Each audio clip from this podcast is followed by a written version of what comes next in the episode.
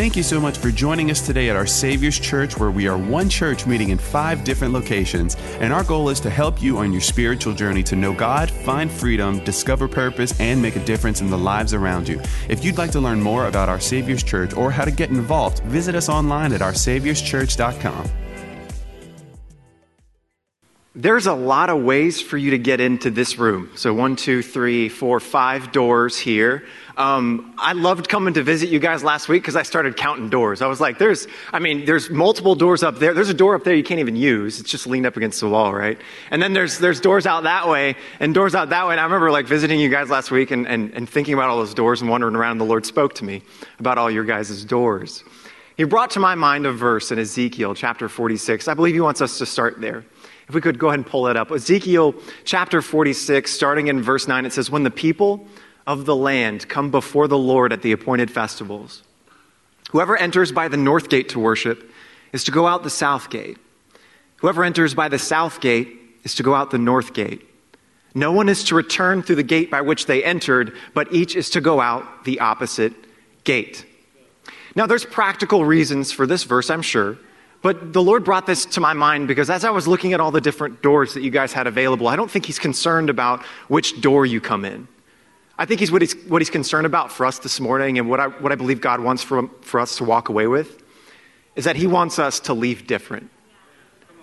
You know, whatever, whatever you came in with, there's something he wants you to leave here. And, and if you came in empty, he wants you to take something to bring with you. Whatever door you came in, that's not necessarily important, but how you entered, make sure that you leave different. And like whichever door that you walked in, you can be intentional about, in the same way, you can be intentional about how you leave.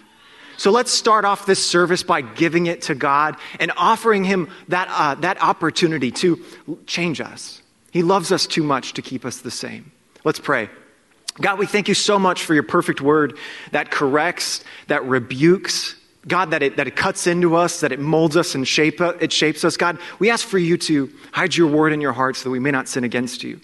God, we thank you for your perfect word and for this time together that you would bring us together where we can learn about you and love you. Lord Jesus, we portion out this morning. We yield to your dominion and authority and we say, God, change us. Help us to leave different. God, help us to leave different. We thank you so much. God, we ask for your spirit of wisdom and revelation in this house so that we may know you better. It's in Jesus' name we pray. Amen. Amen. Amen. So, I'm so grateful to be here. And, but last week, I got to talk about last week. That message last week. I mean, I mean, did you guys not, were you guys not inspired and encouraged, the one accord? I mean, I, I can't help but, but, but reference back to that because when Pastor Don reached out to me a few weeks ago, you know, to invite me to come and share with you guys, the Lord, you know, quickened in me what direction I was supposed to go. And, you know, I started, you know, looking at the verses and, and thinking about what it was that God had for you this morning. And then I was here last week and he preaches on the chapter before what the Lord wanted me to preach on this morning. I mean, you can't really make that kind of stuff. That was amazing to, to, ha- to have that. But he talked about how God uses all these different people because they're different, right? And, and let's, let's actually see that practically today. We're going to look at that practically. We're going to be continuing along with that same message and, and, and seeing how God uses, uses us all. And, and, and trust me, I'm going to tell you all about the retreat and, and what God is doing. But let's start off by going back to where he started us off at in Luke chapter 1 starting in verse 1. Let's check this out. As that's being pulled up, I want to remind you now, you're, you're a church that sits, sits under a teaching pastor, so that means I'm just going to be reminding you because you're a church that doesn't just need milk. No, you're here for meat. And when God blesses you with a teaching pastor, it means you're a learning church. And I'm so excited to be here with you this morning to remind you that the, the Bible is meditative literature. And in the meditative literature, there's things that God has placed there for you to find on the surface. And then there's things that God has placed underneath the surface for you. And let's see that in, in Luke, one of my favorite passages. Men have, uh, many have undertaken to draw up an account of the things that have been fulfilled among us just as they were handed down to us by those who from the first were eyewitnesses and servants of the word. With this in mind, since I myself have carefully investigated everything from the beginning, I too decided to write an orderly account for you, most excellent Theophilus, so that you may know the certainty of the things you've been taught. I love this Luke's my favorite New Testament writer. He's, he's, he's a historian, he's a physician. This is a man who is gifted at, at obviously at writing. This is incredible. It's some really great Greek here. And last week, he, he showed us, and using beautiful imagery and chords, how God uses everything. You know, Romans 8:28, he uses everything for the good of those who love him and are called according to his purpose. In the very verses that he used, there was something right underneath the surface that I'd like to, for us to, to look at. And, and God uses everything about a person. And in fact, he uses this man Theophilus Theophilus is, is, the patron that Luke was writing to, and it's because of Theophilus that you and I have this orderly account that scratches the itch of skepticism in our, in our minds. This orderly account. Now, Theophilus was generous, and God used that so that we have his word today, but God used him as a person. His very name. Have you ever looked at the name Theophilus before? Theophilus. You think about the word theology, where we get our theology from theocracy, theo meaning God. And Philos, we have these words for love agape, eros, and phileo. Theo, Philos, God loved. God wrote a letter. He, see, he says, Many have undertaken to drop an account.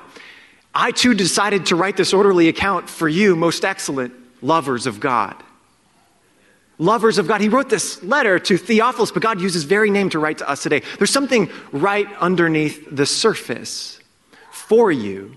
In Proverbs chapter 25, verse 2, it says this It's God's privilege to conceal things, and the king's privilege to discover them.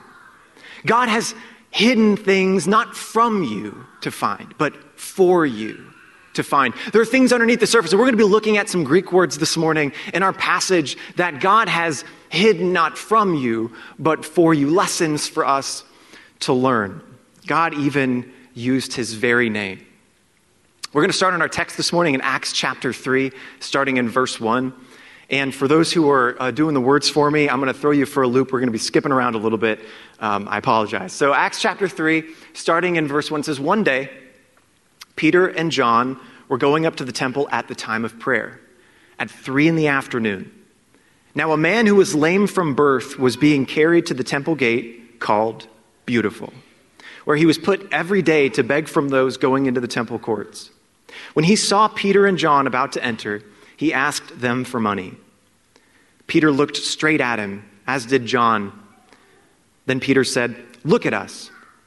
So the man gave them his attention, expecting to get something from them. Then Peter said, Silver or gold I do not have, but what I do have I give you. In the name of Jesus Christ of Nazareth, walk. Taking him by the right hand, he helped him up, and instantly the man's feet and ankles became strong. He jumped to his feet, began to walk, and he walked with them in the temple courts, walking and jumping and praising God. When all the people saw him walking and praising God, they recognized him as the same man who used to sit begging at the temple gate called Beautiful. And they were filled with wonder and amazement at what had happened to him. Verse 11 While the man held on to Peter and John, all the people were astonished and came running to them in the place called Solomon's Colonnade. We're going to skip to Acts chapter 4, verse 4 in between what happens here for the sake of time i'm, I'm skipping some verses but in between this they bring this man into the temple courts and that's the opportunity that peter has to preach. He starts preaching to them and, and basically reading their mail to them how they crucified jesus. He uses words like this you killed the author of life. He preaches that inside the temple. This is some bold preaching. In acts chapter 4 verse 4 it says but many who heard the message believed so the number of men who believed grew to about 5,000. Incredible, incredible. Peter and John were then arrested.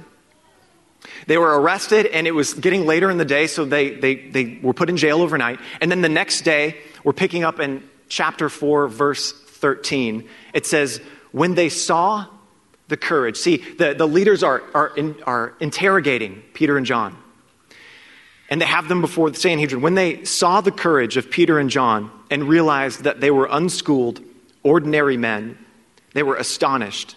And they took note that these men had been with Jesus. But since they could see the man who had been healed standing there with him, there was nothing they could say. verse 22, it says this because that man was 40 years old. 40 years old. What's the implications of this? Well, let's, let's go back to the beginning here. Peter and John are on their way to pray at three o'clock in the afternoon, right? They're on their way. They've, they've, they've, you know, God's moved mightily. They preached to thousands of people and God fearing Jews from every nation under heaven that were brought. All of these different people that God is going to use. He's preaching to them. But God had given them a specific, some specific instructions. In Acts chapter 1, verse 8, it says, But the Holy Spirit will come upon you, and you will be my witnesses in Jerusalem, Judea, Samaria, and at the ends of the earth. So he had this instruction that they were supposed to reach Jerusalem. And they were reaching Jerusalem, but there was a portion of Jerusalem that they had not yet reached, that inside the temple. The very leaders. So they were going to the, at, to the temple at the time of prayer, and they hear this man asking for money.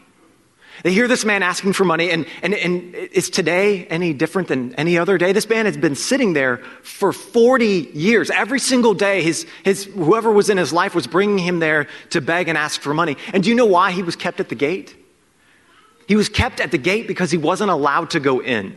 He's unclean, he's lame, he's been, he'd been deformed. He's not allowed to go into the temple at that time, especially for prayer.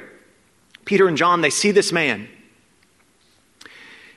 And, and then the word does something interesting. Let's, let's look at it. In Acts chapter 3, in verse 2, it says, Now the man who was lame from birth was being carried to the temple gate called Beautiful, where he was put every day to beg from those going into the temple courts.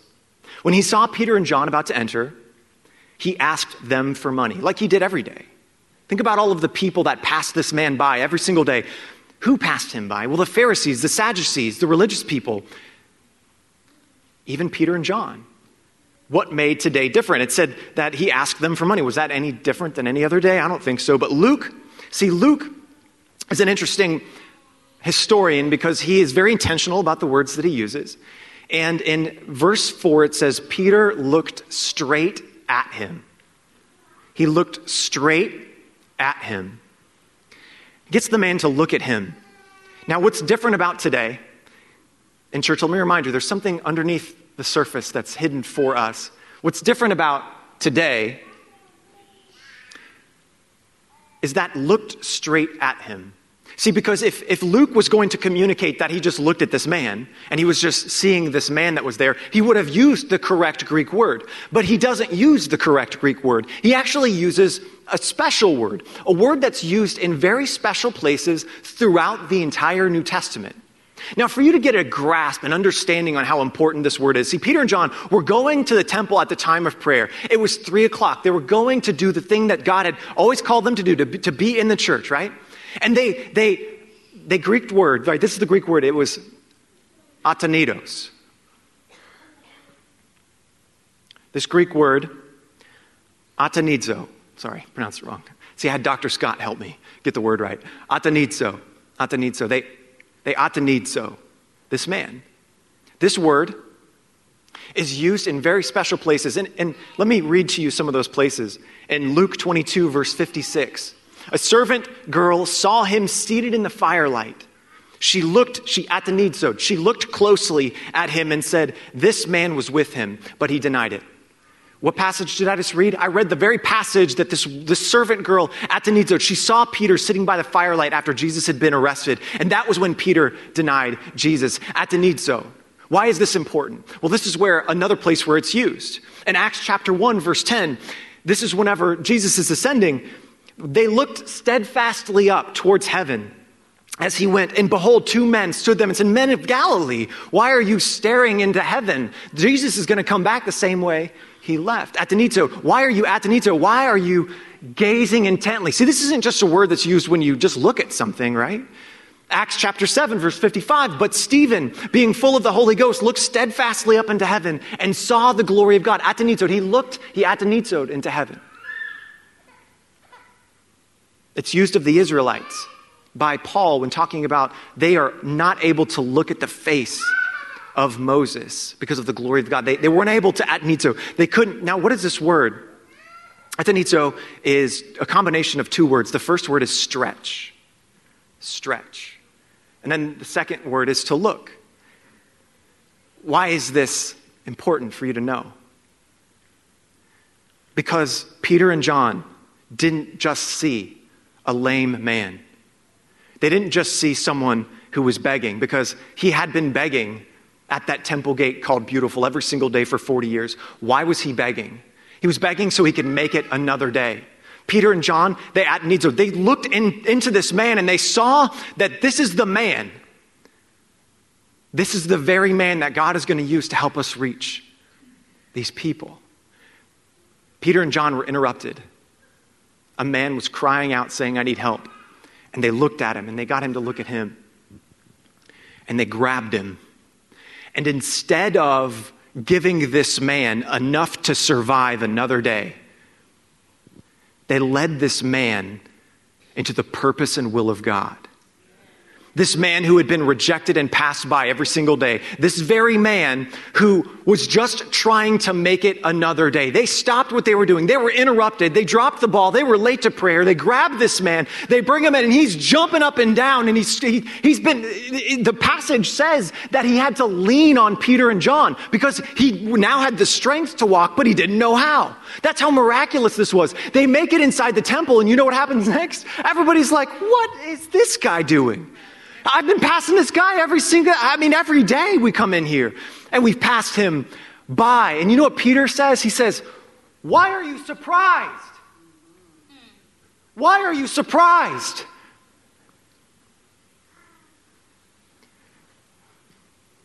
It was 2014. It was a ice storm outside. I was in Tulsa, Oklahoma. And it was very bitter, and cold outside. I'd been binge drinking, and I was on the floor of my apartment. I'd been there for days. I was miserable. I had a bottle of pills in one hand and a knife in the other. I was ready to end it. I was ready to be done. I had time to think about my life. I had this moment of clarity, this out of body experience, and got to look at my life. I thought back to how it all started. I was hanging out with the wrong people. I was in my, my early, early teen years and being introduced to cigarettes, right? Just wanted to be affirmed, right? Hang out with people. Wanted to get to, you know, you know not be the, the nerdy, dorky kid, right? And uh, that's never going to change, by the way. never going to change, no matter how hard I try.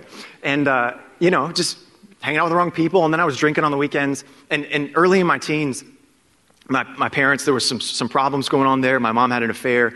They began this nasty divorce. My dad was forced out, and life got more and more difficult. And at the same time, I was looking for affirmation in the wrong places. And so what I, what I did was I started using drugs with these people, was, you know, smoking pot and then, then, then taking uh, amphetamines, Adderall, stuff like that. Before the age of 17, I was using cocaine.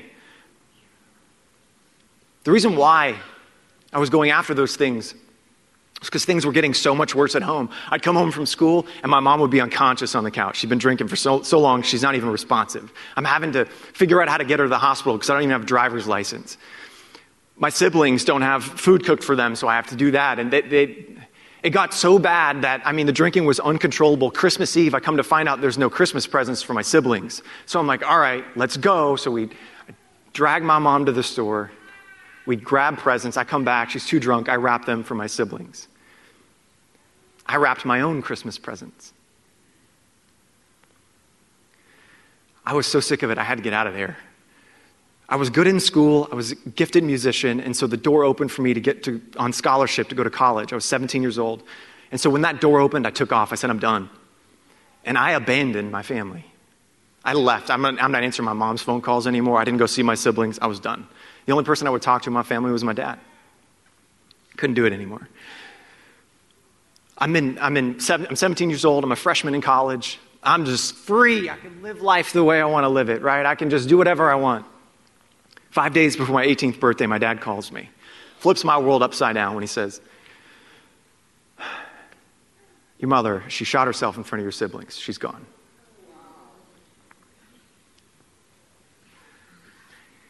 Then it was doctor's offices. I was in and out of psych wards, bipolar disorder, insomnia, depression, over and over, in and out, in and out, in and out, doctors and drugs and that. Church is how I was on the floor of my apartment. It was an ice storm raging outside and a knife in my hand. Before I put the knife in my arm, I said three words. Because up until that point, I'd been an atheist. But God provided me the opportunity to recognize something. I recognized in that moment that I could not blame my mother for where I was.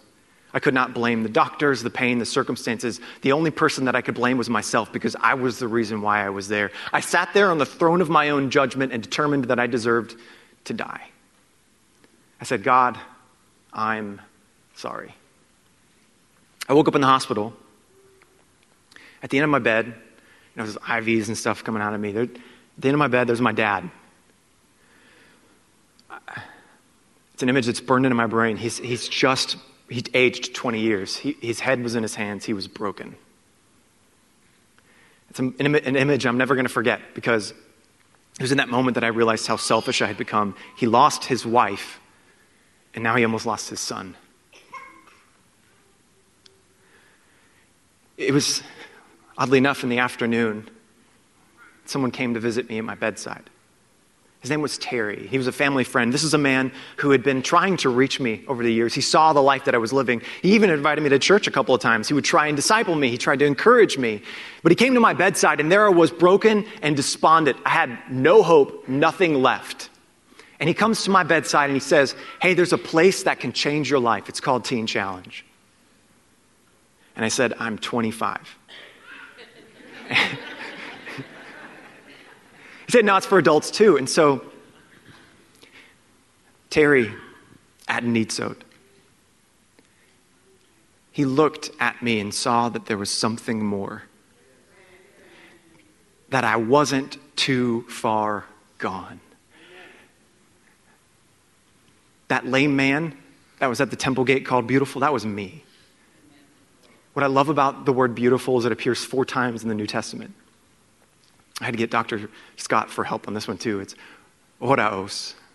Beautiful. It appears four times in the New Testament, twice in the book of Acts, and the other two times it appears, it's used of feet and the outside of the Pharisees. This word is beautiful, right? I shouldn't have to t- define the word beautiful for you. You guys know what beautiful is. You're in this beautiful campus, a beautiful church. You guys know the characteristics of beautiful, but the actual definition of beautiful doesn't translate to English as beautiful. We can go ahead and put it up. It's Oraos. This man was, this lame man was put at the gate for 40 years. He was put at the gate that was named the right hour or season. It was the very namesake of this gate. See, scholars argue about which gate this is. There's, there's really no agreement as to what gate it is. They do know that it is has to be pretty. But think about this. Peter and John were on mission from God. God had called them to reach Jerusalem. And every day they passed through a gate that had the very name. It's the time. Now is the time. That day wasn't any, any more special, but it was the day that they heard this man. It was the day that they saw this man. And they saw this is going to be the lame man that starts a movement. This is going to be the guy that helps us reach Jerusalem. And it was this very man this very man that started, uh, we're in it today because of him. Because of a man that was passed by for 40 years. Let me tell you what our Savior's church is doing, what legacy is. We are stopping every time we get an interruption. Because you know what we're doing? We're stopping. We're going to help every single lame man up. Man, woman, child, whoever it is, we're going to reach them, grab them, not give them what they think they need, but we're going to walk them into eternity.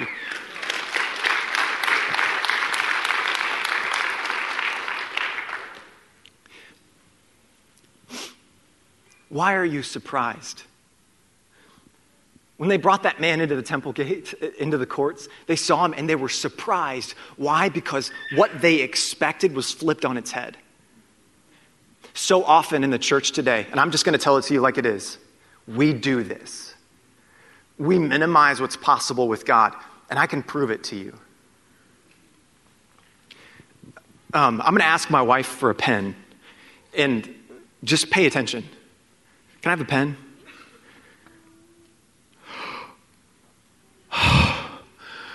Church, I got a testimony.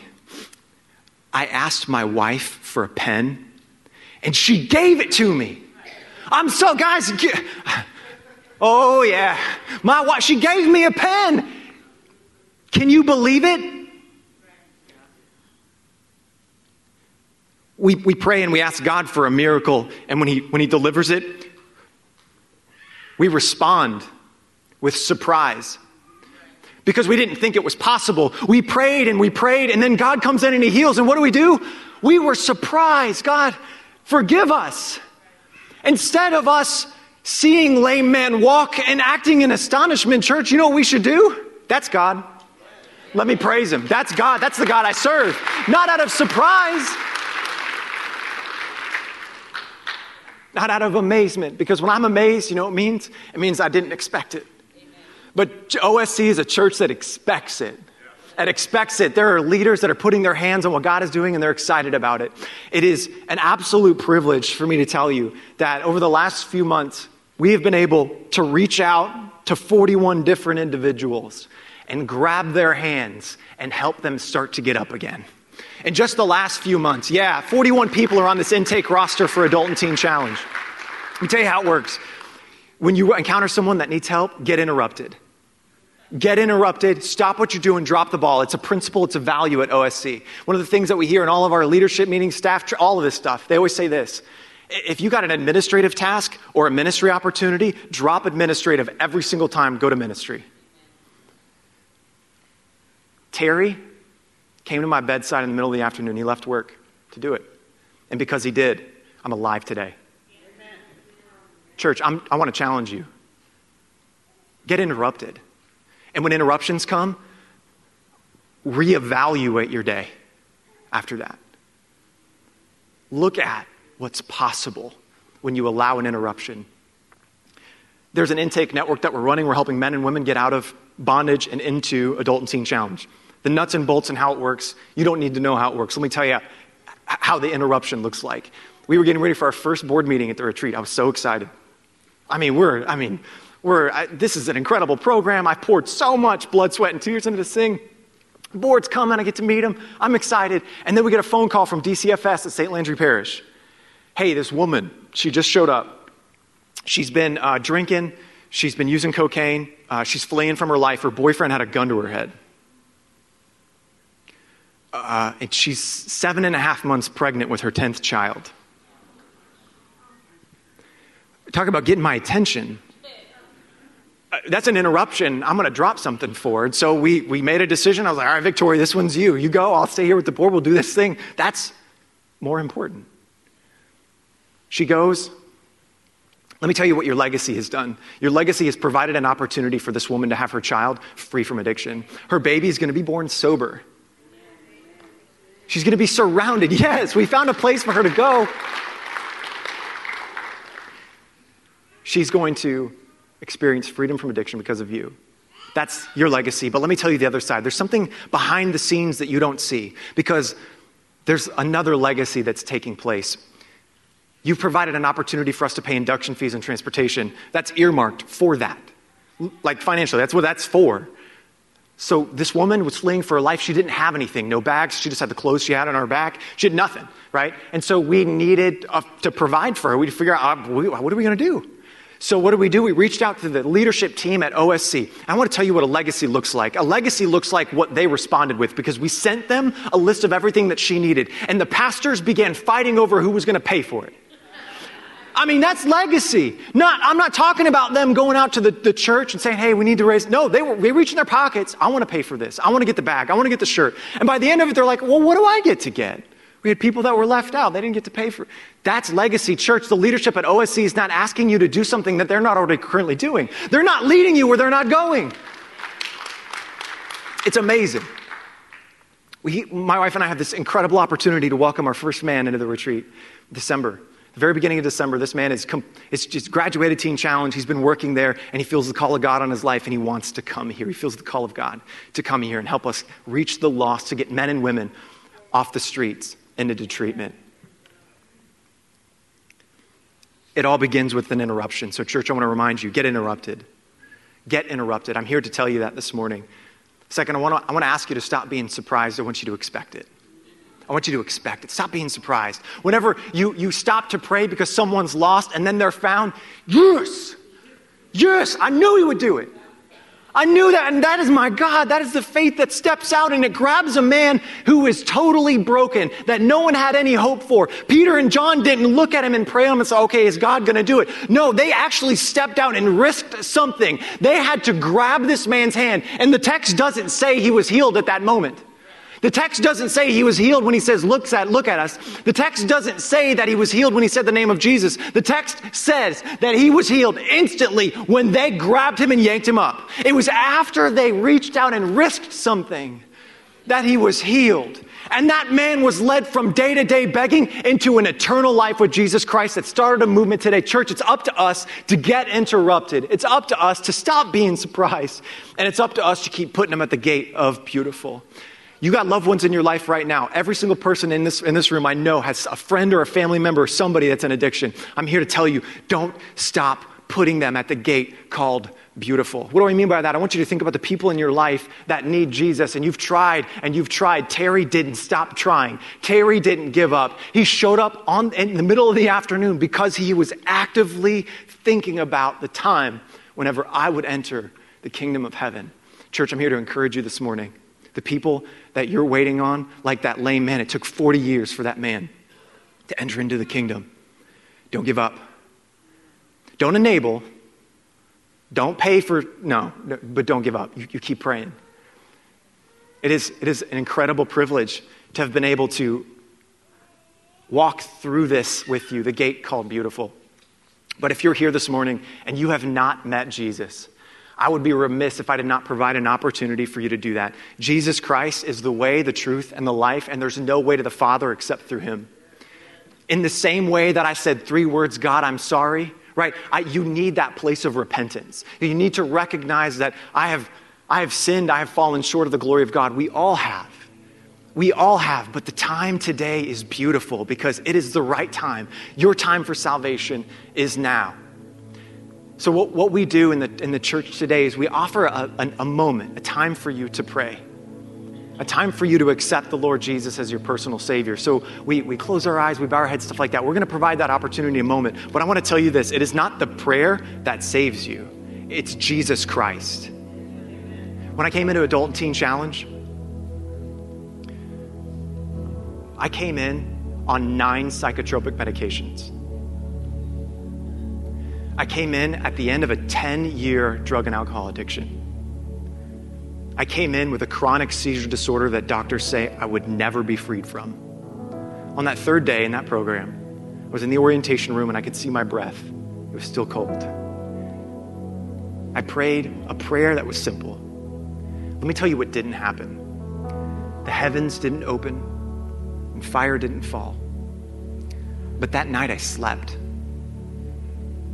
And the next day I woke up and I was hungry. I had an appetite.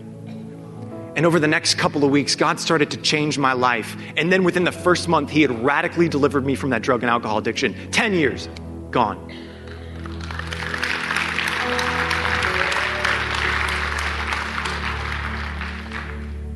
Nine psychotropic medications.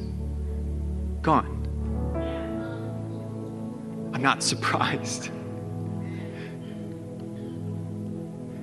In the sixth month that I was in the program, I felt the Lord lead me to reach out to leaders. I got prayer, and I felt the Lord definitely leading me. I need to stop taking these seizure meds. God is telling me that He's healed me. Chronic seizures, seizures so bad I would my entire body would convulse, I'd fall down. I was in and out of the hospital because of black eyes, falling down and stuff. I felt God telling me to stop taking them. I felt that God had healed me, so I did. I was cured from a seizure disorder. Miraculously cured. I mean, there was no solution. there was no way. The only other option was them to cut into my brain. God delivered me. Do you think He can't do the same thing for you? God is able to do abundantly above what you can ask, think, dream, or imagine. It starts with salvation. And I'm telling you, the sky may not open, the fire may not fall. But what I'm here to tell you is that if you will make a decision today and accept Jesus, and then tomorrow you make that exact same decision, I'm going to keep following Jesus, and you get plugged in at your church, and you reach out to your pastors and you say, I want to get baptized next week, just like they did. And, and you, you make that process, we're going to provide that opportunity for you to start the journey that led me to this day here. But that's just what God took away from me. the things that He took away from me pale in comparison to what He gave me. Let me tell you what He gave me purpose identity, direction, hope, future, provision, protection. He walks with me. I'm never alone, never forsaken. I'm never depressed. God has radically not just delivered me, yes, but encouraged me. I had such crippling anxiety, I couldn't eat in restaurants. I'm on stage. Talk about the, the platform of weakness that you have. That's the opportunity for God's power to be made manifest in your life. God is able and He will. He's going to use you because of you. So stop disqualifying you because of your weaknesses. That is what qualifies you. It is the platform where His power will be made perfect. Let's bow our heads this morning. God, in the name of Jesus, we come before you asking for your conviction to reign over this house. God, Holy Spirit, move. If you're in this house and you recognize that now is the day to start your journey into everlasting, I'm going to provide an opportunity for you to raise your hand. And when I do, I just want you to raise your hand as a, as a recognition that I'm publicly professing that I'm accepting Jesus right now. And I want, to, I want you to do that. After you pray, after you raise your hand, what we'll do is we'll lead you in prayer and then we'll give you directions. So if you felt the Lord tugging on your heart and you want to start your journey into eternity today, raise your hand with me. Raise your hand with me. I see your hand. I see your hand this morning. I don't want to miss anybody. This is your public profession, the day that you enter into the temple forever. Church, what we're going to do is we're going to pray along with those that raised hand, their hands. If you raised your hand this morning, we're going to pray a prayer together. So I'm going to ask that you and the church repeat after me Dear Lord Jesus, I believe that you're the Son of God. I believe that on the cross, you took my sin, my shame, and my guilt, and you died for it. I believe you rose from the dead to give me a place in heaven, a purpose on earth, and a relationship with the Father. Today, Lord Jesus, I turn from my sin to follow you with all my heart, no matter what it costs me. God is my Father. Jesus is my Lord. Jesus is my Savior. The Holy Spirit is my helper. And heaven is now my home. In Jesus' name, amen. Celebrate. Come on. Hallelujah.